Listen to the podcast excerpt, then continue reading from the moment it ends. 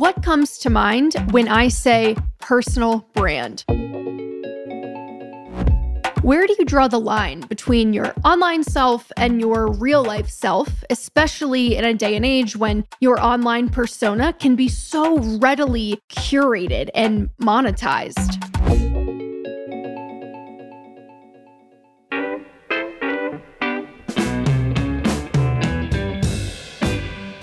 Welcome back to the Money with Katie show, Rich Girls and Boys. I'm your host, Katie Gatti Tassin, and this week we are talking about personal brands, the business of influence, and monetization of the self online.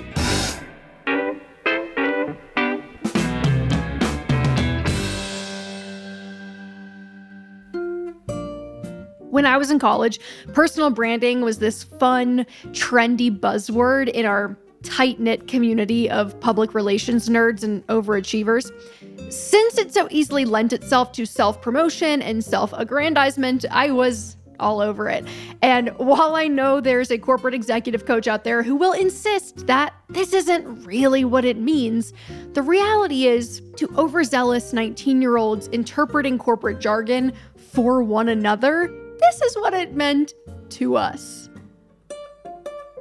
I even remember doing a presentation all about establishing a personal brand. And I don't remember what was on my cringe-tastic slide deck, but I'm pretty confident there was a section that showed examples of my own Instagram profile ugh, with some nod to consistent filters and using the same font on your resume and portfolio and other groundbreaking advice. Lesai.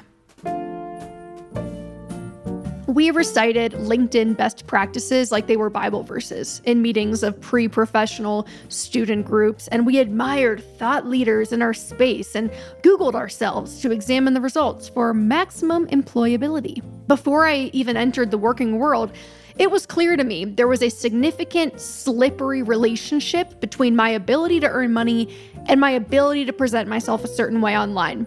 Even high school featured some of this tisk tisking. We were warned by parents and teachers alike that our future employers would be looking up our Facebook profiles and that the presence of a single red cup could be the difference between a job offer and a life of chronic unemployability.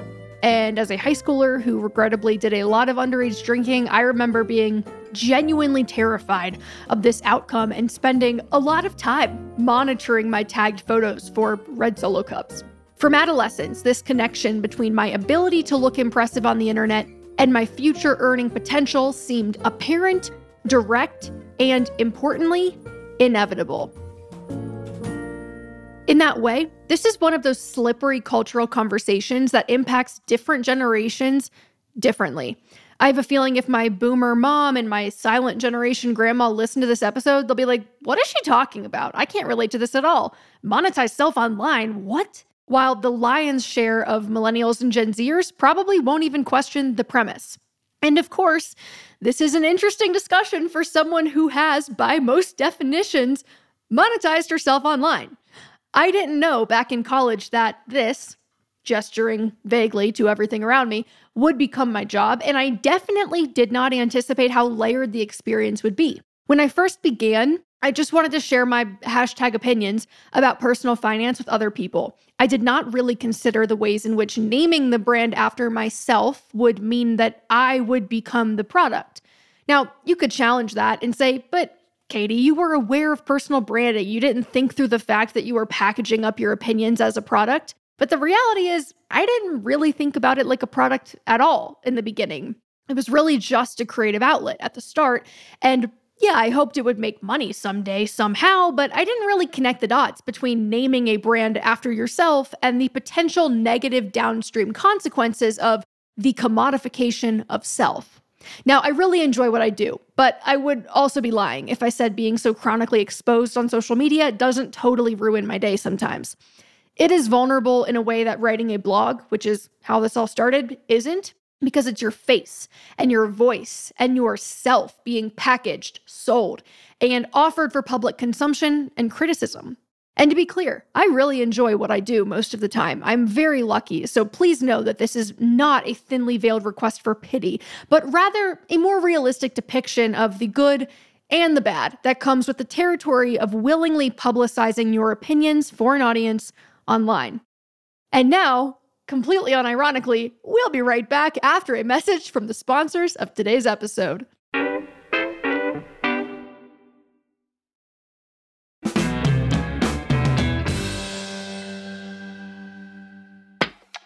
So let's go back a few steps.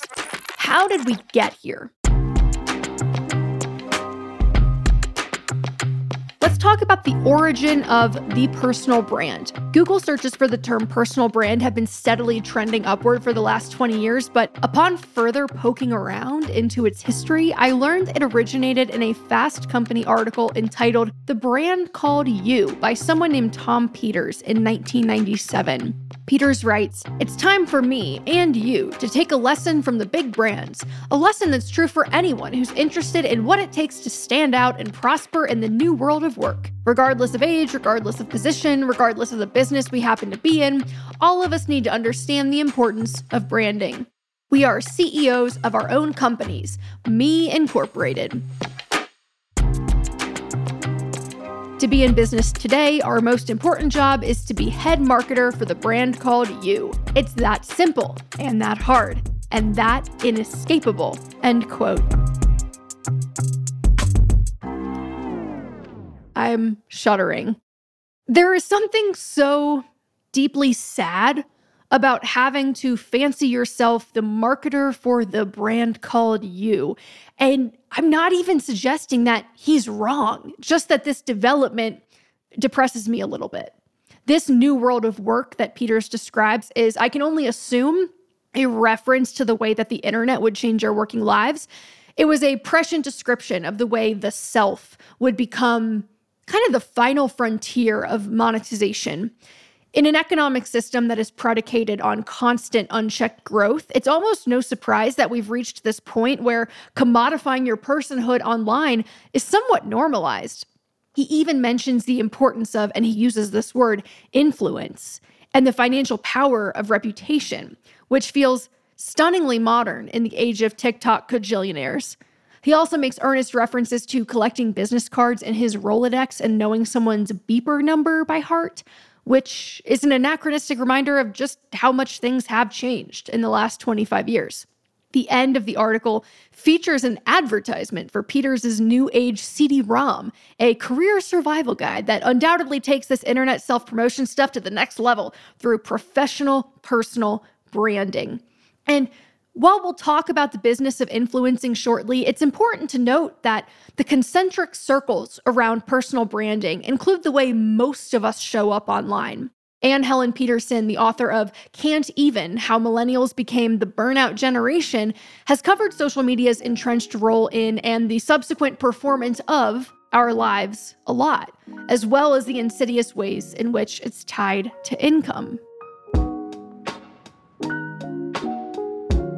What it does is it allows the content that you are producing from your life, and I use that word really purposely the content, right? You are producing content from your life. You are not posting snapshots, you are farming your life for content, for it to appear unified right? For your life to appear as part of like one movie shot over the course of, you know, however long, right? Like there is this real unification towards it. And I think that that really points to the ways in which influencers in particular, or anyone who has come to produce a brand of themselves online, the way that they think of producing content is that it, everything has to be within this sphere, this aesthetic, this tonal sphere that is very consistent. There's never anything that seems dissonant from whatever brand you have established. Um, and anything that you do has to be connected into the brand. If for some reason it is dissonant with the brand, then you don't post it.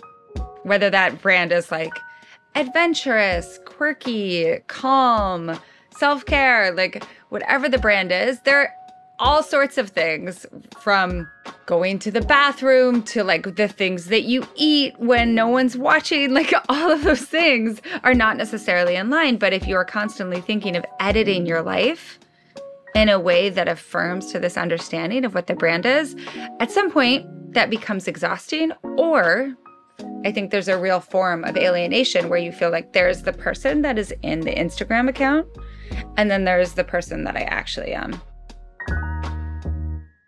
Now, the act of branding traditionally means to burn a symbol onto something. There is a sense of permanence and narrowness associated with a brand. Almost by definition, there have to be distinctive, unchanging, recognizable features that a brand commits to uphold. And while I suppose one could argue that on some level, everyone has a personal brand without even trying, I would argue that a more apt and less 1984 term for it would simply be somebody's personality. Most human beings are walking contradictions. We hold conflicting beliefs. We don't always act according to those beliefs. We suffer cognitive dissonance. We learn new things and change our worldview. And if we're paying attention, we're probably evolving with the world around us. And most people don't fit into narrow, sensible boxes the same way a brand positioning statement for Procter and Gamble does. The core assumption of Peters's piece that the new age of work in the 21st century means we are all free agents who must brand ourselves competitively to be professionally and financially successful appears to me to be the beginning of what I'll now refer to as the monetization of the self. So let's talk about when you are the product. Because the way I think about this, there are two layers of the monetization of self. The first layer begs the question who are you and what makes you you? And in my conceptualization, you are simply your consciousness. And what is the most tangible manifestation of that consciousness? Your attention. It has become trite in the social media world to acknowledge that if you're not paying for the product, it's because you are the product. But it's true. Social media platforms only earn money because they're able to sell your attention to advertisers. That's layer one. And if you use the internet really at all, and more specifically social media, yourself has already been monetized in that sense. The second layer, however, is a more literal interpretation of the phrase you are the product. Not that your attention is being sold to the highest bidder, but that you are now an atomized microcosm of a social media platform. You yourself are the platform, also known as the influencer. While this trend is most obvious in the realm of lifestyle influencers or people who earn money by posting about their lives, producers of niche content like me fall into this category too. You don't have to pay to listen to this podcast because an advertiser paid our company to sponsor it. While this type of relationship, aka advertising, is not new or novel, the direct monetization of a human being, a personal brand that can be packaged and sold in a media kit, is. Even massive celebrities in the pre internet age did not have the opportunity or the pressure, depending on how you conceive of it, to personally brand and monetize themselves directly online in this always on daily way that your average influencer does today. For the most part, we have accepted this reality without much kicking and screaming. That is to say, if you are a white collar worker with the job you do from a laptop, you are probably living in this world even if your personal brand only exists on the relatively innocuous social networking platform LinkedIn. Though more traditional work and small businesses aren't exempt. If you're trying to sell something, having a social media presence can feel like a non negotiable.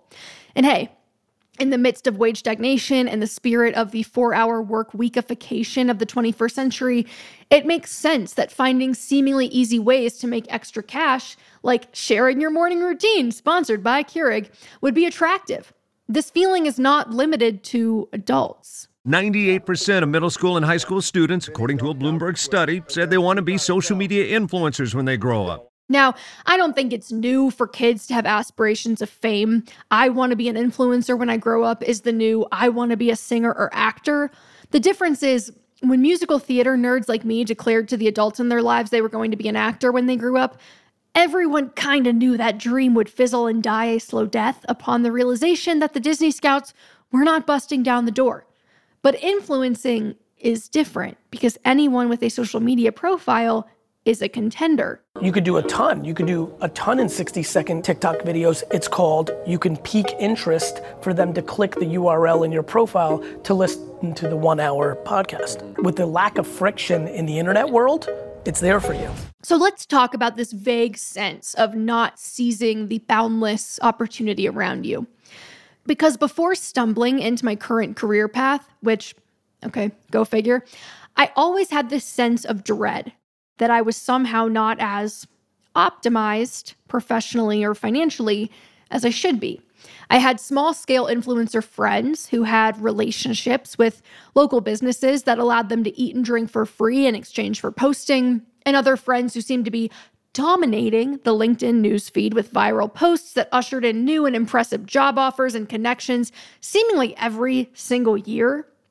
And I felt like I was falling behind because I hadn't yet tapped into my own unique hot spring of passive income and side hustle ideas. It felt to me at the time like a compelling personal brand was the foundation on which such opportunity was built. People like Gary Vee told me in books and podcasts that in the age of the internet, opportunity was everywhere. But I didn't know how to harness it. And it created a lot of overwhelm for me as an ambitious person who, maybe embarrassingly, wanted to have an impressive career and do really well for myself. I listened to personal branding and marketing podcasts like The Skinny Confidential, where the host, Lauren Evarts Bosstick, extolled the virtues of time batching and earning while you sleep, and how her powerful, honed personal brand enabled her lavish lifestyle. She was always dropping, quote, very specific preferences and, quote, micromanaging aesthetics. And it created this millennial pink lavender scented, skinny, confidential panopticon that seemed to successfully monetize everything it touched. And she, the person, and her preferences were at the center of all of it. On one hand, you could point to this type of success story and marvel at what the internet has done. Lauren was a bartender and a Pure Barre instructor who is now, judging by the posts from private jets, one of the most financially successful bloggers of all time. People like Lauren clearly knew what they were doing, and their ability to brand their businesses and, by extension, themselves created massive fortunes from little more than an impressive command of the Instagram app and marketing know how. On the other hand, it is maybe worth asking whether or not this is truly aspirational. It's very easy to lose yourself in the blurred lines of a personal brand that you have monetized to the hilt. Where does life end and work begin? To extend Lauren's case study, she takes frequent vacations, but she often posts about every aspect of her trip. I remember listening to an episode where she discussed how she has a driver and she gets her hair blown out weekly so that she can answer emails in the car and in the salon chair. It doesn't sound like she ever stops working, even when she's supposedly on vacation. To my knowledge, there haven't been any meaningful studies on the ramifications of the lack of boundaries and constant communication with an audience that being an influencer requires, but I can't imagine it's great for your mental health given my own limited experience as a small scale niche writer and podcaster. To be very, very clear, this is not to suggest anyone should feel bad for influencers. I am merely pointing out that I'm not sure it's as aspirational a job as the children of today seem to think it is, and I fear the long term repercussions of such a shift. I asked Anne Helen to weigh in. These kids are consuming a constant stream, and there's an expectation for a constant stream.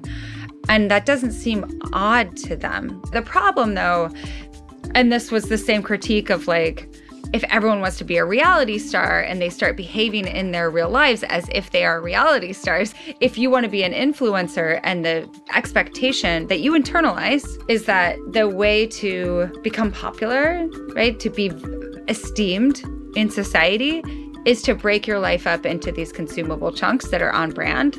That's really hard.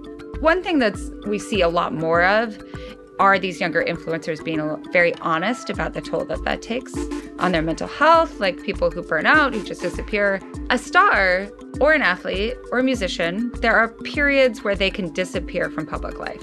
They do enough publicity around an event and then they are able to recede. On the other side of the spectrum is you have no control. You are, it's not even just that paparazzi are chasing you because the paparazzi have actually been made irrelevant by the fact that all of these influencers and celebrities are their own paparazzi. They're constantly self surveilling. And if the impetus, if the responsibility on surveillance is on yourself, there's no break. right? Like there, it's always you have to be taping yourself, and even if you're having a hard day or if you you feel like you want to be, take a break, there's also this compulsion, I think, to tape the hard parts too. So you're performing and, and packaging your vulnerability. We'll be right back after a message from the sponsors of today's episode. Take your business further with the smart and flexible American Express Business Gold Card. It offers flexible spending capacity that adapts to your business. You can also earn up to $395 in annual statement credits on eligible purchases at select business merchants. That's the powerful backing of American Express. Terms apply. Learn more at americanexpress.com slash business gold card.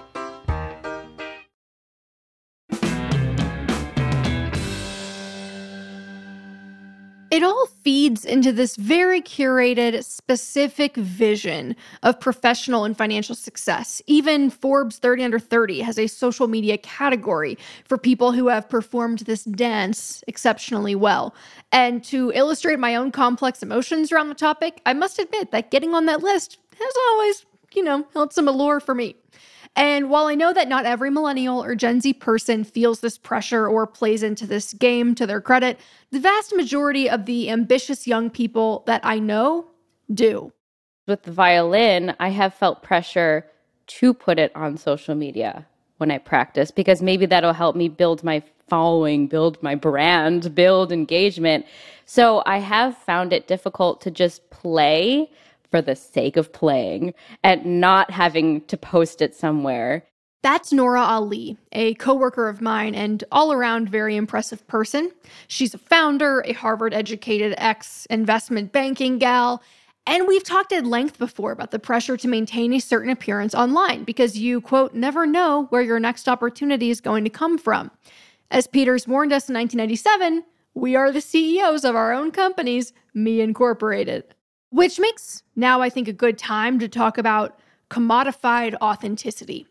Because there's no shortage of content creators who make content about content creation to help you get started. And most of it hinges on the importance of authenticity and sharing everything, which to my earlier point about whether living a truly boundary free life is actually aspirational, scans as a little dystopian. Once you really start kind of embarking on this journey, if you haven't already, I encourage you to almost immediately start sharing what that journey looks like on whatever platforms you feel the most comfortable sharing this on. Maybe that's YouTube for you. I feel like that's TikTok for a lot of people nowadays. I feel like TikTok is usually a little bit more short form. And maybe if you want, to hold yourself accountable by sticking to a schedule schedule to do it consistently, but just start sharing yourself online as often as you can and again as freely as you can. To make it clear, I don't blame these creators. They are responding to market demand. The clip that we just played has over 200,000 views. Clearly, people are interested in this information. But as I allowed the YouTube algorithm to lily pad bounce me from video to video about this topic, I kept coming back to this core question what is the end game here? Is it fame? Is it money? Is it a desire to be seen? Like, what are we trading all of this transparency and sharing and openness for? What are we hoping to get in return for it? Colin and Samir, two YouTubers who make videos mostly about other YouTubers, have an apt analogy for this. Being Emma Chamberlain and being a creator is basically like owning the bakery, Okay. working at the bakery, and being the bread. and so if someone doesn't like the bread, it hurts on every level. Oh, that's good. Yeah. As opposed to maybe a more traditional job, Where you're not the bread. you're not the bread. Right. You're maybe someone who just works for the baker. That clip, for the record, comes from a longer video about why Emma Chamberlain quit YouTube.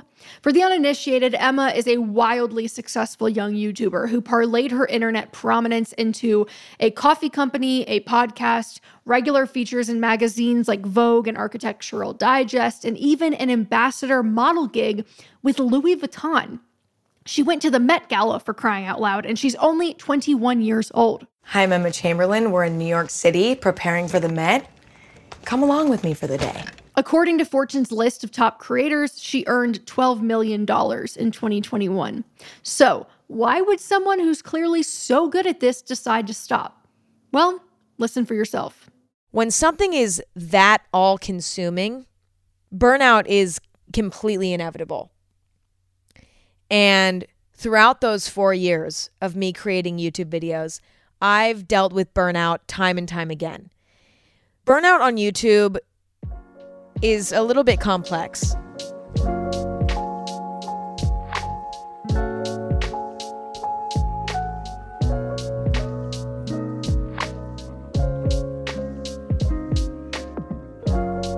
She is referring to the fact that when you are a lifestyle creator, your life becomes your job. Everything is potential inspiration for content, and it slowly reorients the way that you experience the world and your life. Emma Chamberlain is not just a person anymore, she is a behemoth brand. Again, we've seen this happen with celebrities in the past. This isn't a new concept in that way. But what is new about it is the complete lack of gatekeeping when there's practically no barrier to entry and everyone's eligible, then it stands to reason that many more people are going to try, especially when the potential payoff seems, and frankly is, so gargantuan. It highlights why this topic is complex. It's hard to feel bad for someone who earned $12 million for making videos, but on that note, I don't think feeling bad is the goal here. Another example comes in the form of Alex Cooper. Amateur podcaster turned ginormous Spotify acquisition pulled $60 million at the age of 25 to host her raunchy show, Call Her Daddy, exclusively on Spotify. This was a normal person who went from schlepping around shitty apartments in Manhattan to almost centimillionaire status in approximately two years flat. Influence and personal branding in the age of the internet is obviously a very powerful force financially. It is a king and queen maker. But it also makes me nervous. I don't know that we want having a commoditized online self to be aspirational. After all, is it really additive at scale? Does it create value in society? What are the downside risks of 98% of young people growing up and wanting to become a YouTuber? And I would ask, isn't the free market supposedly good at solving for things like this? You know, the reallocation of resources to necessary areas, market forces. This is a quandary for which I have no answers, but I think it is a question worth asking. For example, there's no shortage of news stories about teachers and nurses quitting to become TikTok stars. Rebecca has moved to doing social media full time. I often get messages of people asking me for advice on situations. Bittersweet that you're not fulfilling this career, or do you feel you did? Stepping out of the classroom might have been the hardest thing that I've ever done. Like, I feel like I still have my students, even my students from years ago, like in social media, they constantly are coming back. They're constantly trolling me in my lives can't get rid of them at this point. What does it do to the brand when it's out there as the teacher who does social media when you're not the teacher anymore? I think it's very on brand with teaching right now to have left. The country probably needs more teachers and medical personnel more than it needs more TikTok stars, but who can blame them? Would you rather work 60 hours a week as a teacher making median pay or earn multiple six figures for doing short skits on TikTok? That is not to suggest it's an easy job, but it's probably easier and less time consuming than teaching fourth grade, and it importantly does not require a master's degree and overwhelming debt. What I'm saying is the present incentives are jacked up, and I am candidly not sure what we as individuals do about that. I would think at some point we would reach saturation or ad budgets wouldn't be big enough to support the glut of hopefuls willing to hawk and chill for $500 a post. But frankly, I think we still have a long way to go before that happens. I asked Anne Helen if she had any thoughts about this conundrum. Is this responsible for wage stagnation? Is it a solution to wage stagnation? How do we think about the interplay between the economics of influence and well, the jobs that we need to keep society running. I think it has to do with passion jobs just generally have become less and less stable, right? Like they have become gig jobs in a lot of capacities. So instead of someone being a staff writer for a local newspaper, they're trying to cobble together freelance gigs. And in order to attract those freelance gigs in whatever capacity, you need to have an online presence. One thing that I've heard so often from people, not just journalists, but, you know, authors, artists, designers, comedians, all sorts of different people who are working in these pretty fraught fields is okay, I actually I love it. I love not being on Twitter all the time. But where else am I going to find an audience? What is the solution? And for some people, that's TikTok. And then they're like, I don't like making videos of myself. you know, like I don't like there's a reason I'm a writer. it's because I don't like being on camera. Or one of the reasons is because I don't like being on camera. Some people podcasts, right? But like how there's a sea of podcasts and how do you get yourself noticed there? Instagram, Substack, all of these different more niche audiences, but you still are performing. And so I think that like you can look at this transfer of like it used to be the organization, the company that was in charge of the marketing for your job and for the content that you produced. And now all of that responsibility has been individualized. Right? So it is incumbent on the individual to do all of their own marketing, to find all of their own work, to pay their own health insurance. And in all of this, what happens to the value of privacy? Earlier in the episode, I posited a question What are we hoping to get in return for all of the openness and sharing and authenticity? Not to be too on the nose here, but I would assume a financial payoff, says Money with Katie. If you guys watched my last video, you know I had a bit of a moment where I was like, what am I actually doing with my life? And I came to the conclusion I want to start making a little bit more content about content creation, influencing, making money, kind of like owning this all as a business because I feel so strongly that you don't need to have tens of thousands and like hundreds of thousands of followers to make money on social media and treat it as a business. You just like really don't, especially in 2022. I feel like the words micro influencer and nano influencer, like there's just so many types of influencers and content creators nowadays. It's not like you have to have a million subscribers to make money. Coming from It's funny, there is a trope that old money people, the old money rich and powerful, love privacy, that the wealthy, the truly wealthy, exchange their money for privacy. And it's becoming clear to me that in the age of the internet, we plebes trade our privacy for money. And when you're an aspiring content creator who's trying to turn their life into a business, life itself becomes performative, something to be recorded and edited and blasted to a growing following. It'll be interesting to see where we are 10 years from now. Will the teachers and nurses and hell, even people like me who left traditional jobs to make content on the internet still be doing this, or will we all return to our traditional gigs with our tails between our legs? People like Addison Rae and Charli D'Amelio will be fine because they earn many millions of dollars per year and they could afford to never work again, even if their TikTok stardom fizzles out.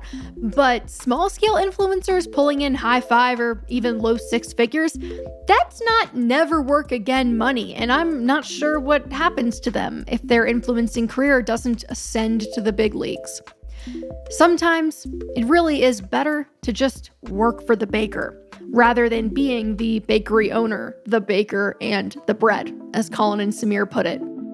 My approach and my advice to anyone who's weighed the pros and cons and has still decided to enter into this brave new world of packaging yourself as a product to some degree is to save and invest aggressively while the going's good. Because a deep recession would probably mean a lot of ad dollars drying up, and there's really no precedent for what happens to influencers during recessions since we haven't had a meaningful one since 2008 before the dawn of the influencer age. Even 2020's downturn was kind of a bit of a blip, as that recession only lasted two months. A deep economic downturn that lasts years could be the end of all of this as we know it, or at least the end of micro influencers and the shuttering of channel doors for all but the most talented.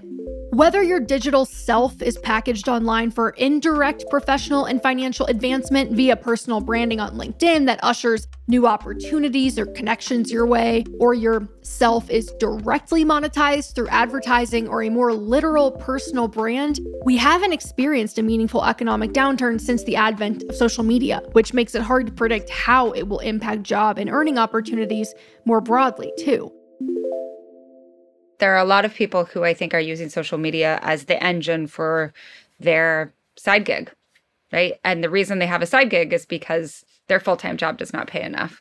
or because they cannot find part time work, right? So I see this a lot with moms um, or with other people who, for whatever reason, cannot be in the workforce full time.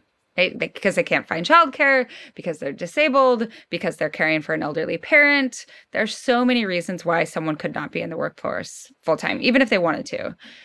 But there are so few part time jobs in the United States that are like 70%, 60%, whatever, you know, the needs that people need in order to cobble together a lifestyle. So because of that lack of part-time work availability, you see people resorting to things like becoming Poshmark influencers, right? eBay influencers, or I think most vividly, people, especially moms, getting into MLMs, which is a side hustle.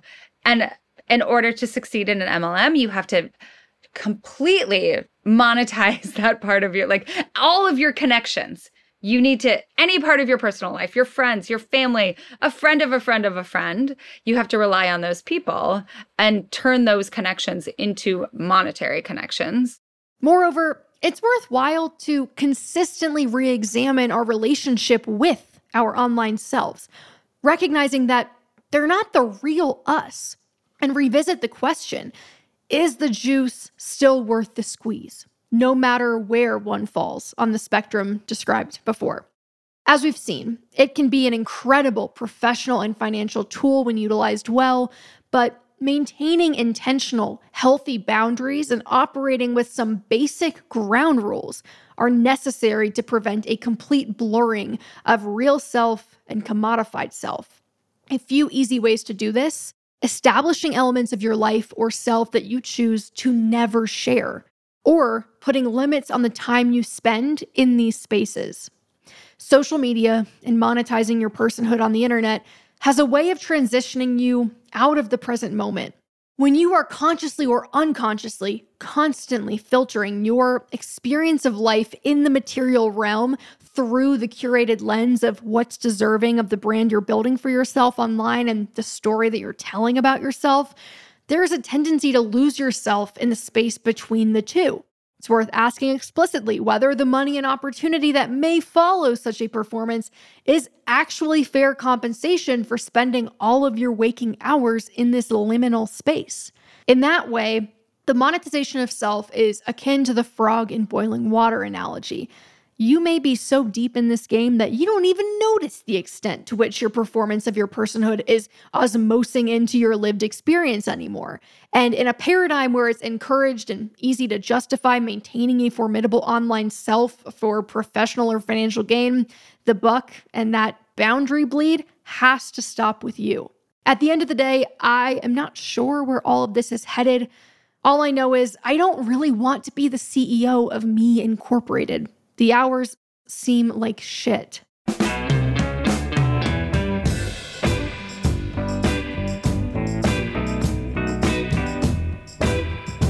All right, y'all, that is all for this week. I will see you next week, same time, same place on The Money with Katie Show. Our show is a production of Morning Brew and is produced by Henna Velez and me, Katie Gatti Tassin, with our audio engineering and sound design from Nick Torres. Devin Emery is our Chief Content Officer, and additional fact checking comes from the lovely Kate Brandt.